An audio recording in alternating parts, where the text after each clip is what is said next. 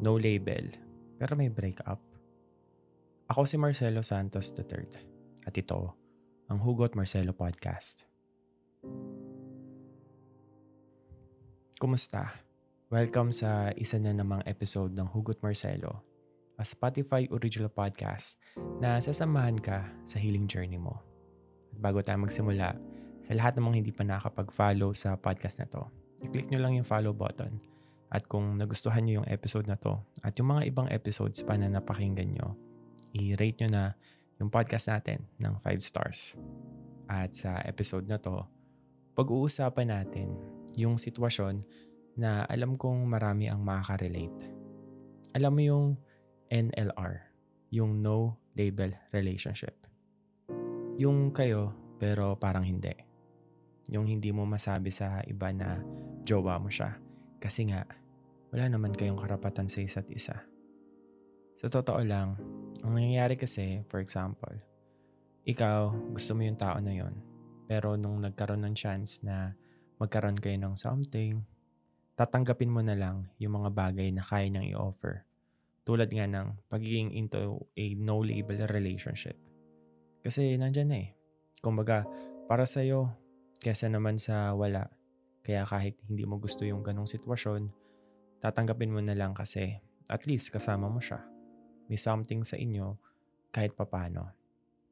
Pero bakit may mga taong pinipili pa rin pumasok sa ganong sitwasyon? Siguro dahil gusto nila ng independence. Baka galing sila sa isang relasyong sumakal sa kanila.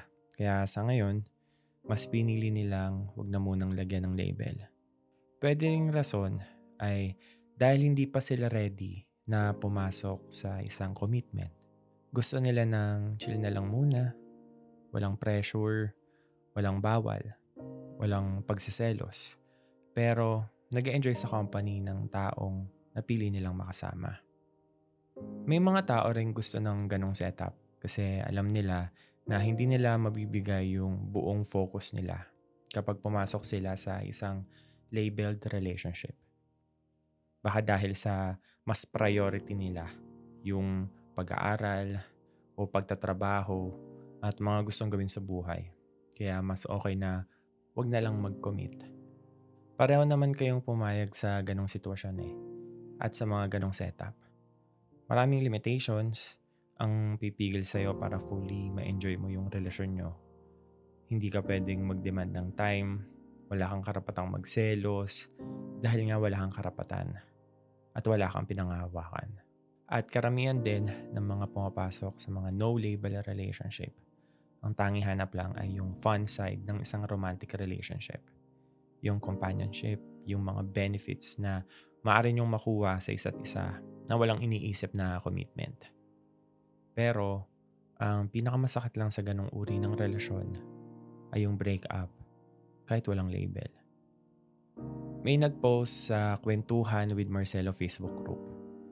Sabi niya, nakipag-break po sa akin yung partner ko We were exclusively dating for two years. Walang label kasi ayaw niya raw dahil hindi pa siya mentally stable. Hindi ko alam kung paano i-explain pero we agreed to be together at hindi mag-entertain ng iba sa loob ng dalawang taon. Humiling na rin naman ako na magka-label na kami pero hindi pa raw talaga siya ready. Narespeto ko na lang din yung decision niya. Pero ayun, nag-decide siya na tapusin na lang namin.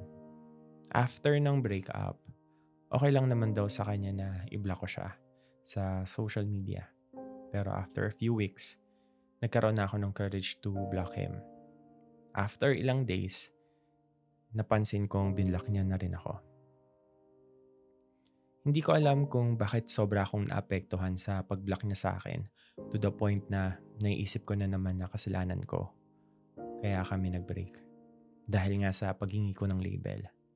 I mean, gets ko naman kung yun talaga ang desisyon niya pero ayun, hindi lang talaga mapigilan na mag-overthink. Ano po kaya ang dapat kong gawin? Karamihan sa mga nag-comment sa post na yun ay sinasabing mag-move on na lang siya. Totoo naman, yun na lang din naman yung kailangan mong gawin kaysa sisihin mo pa yung sarili mo sa mga nangyari. Iba-iba naman tayo ng preference pagdating sa uri ng pakikipagrelasyon. May mga gusto ng no-label relationship. May mga taong ang nasa open relationship eh. Yung walang exclusivity. Pero katulad mo, gusto mo ng maayos na relasyon. Yung may label. Naniniwala ako na kapag importante sa iyo ang isang bagay, papangalanan mo yun eh. Lalagyan mo ng label. Yun kasi yung magsasabi na sa'yo yun, na sa'yo siya.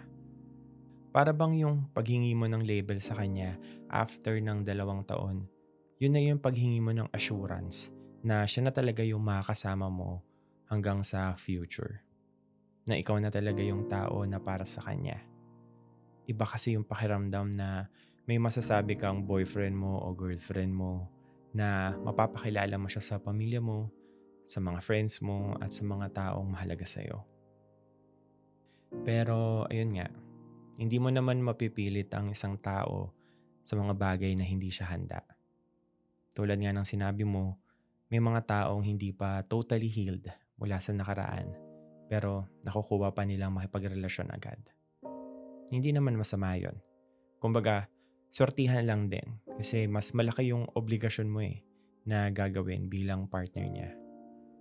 Hindi mo rin naman dapat sisihin ang sarili mo dahil lang sa paghingi mo ng label sa inyong dalawa. Kaya siya nakipag-break. Yun kasi yung preferred mo eh. Yun yung sa tingin mong deserve mo na hindi ka pang no-label relationship. Na hindi ka back up o someone na pwedeng balikan kung kailan lang gusto. Don't feel bad kung binla ka rin niya sa social media accounts niya. Hindi mo kasalanan. Siguro, hindi lang talaga kayo para sa isa't isa na ayaw na rin naman niya na magkaroon pa kayo ng communication. Buti nga yun eh. At least, mapipigilan mo na kahit papano ang sarili mo sa pakiramdam na masayangan o sa pagiging marupok. You have to move on. Hindi madali, pero hindi imposible. Marami ka pang pain na mararamdaman dahil sa breakup nyo. Kasi nasanay ka sa mahabang panahon na kasama mo siya. Pero ngayon, bigla na lang nawala. Isipin mo na lang na reset button ito ng buhay mo at hindi naman lahat ng pagtatapos ay masama o masakit. Madalas, kailangan mo magsimula ulit para malaman mo yung mga bagay na deserve mo. Yung someone na sigurado sa'yo. Maraming salamat sa pakikinig ng episode na to. Kung nakarelate ka, huwag mong kalimutang i-follow at i-rate ng 5 star ang podcast na to. Pwede mo ring i-share ang episode na to sa mga kakilala mo na sa tingin mo ay kailangang marinig yung pinagkwentuhan natin ngayon. Kung meron kang gustong i-share na storya o ihingi ng advice, pwede kang sumali sa Kwentuhan with Marcelo Facebook group o mag-send sa Hugot Marcelo Podcast Facebook page. Ito ang Hugot Marcelo Podcast na mapapakinggan ng libre only on Spotify. Ako si Marcelo Santos III. Ingat. God bless. Mahalaga ka.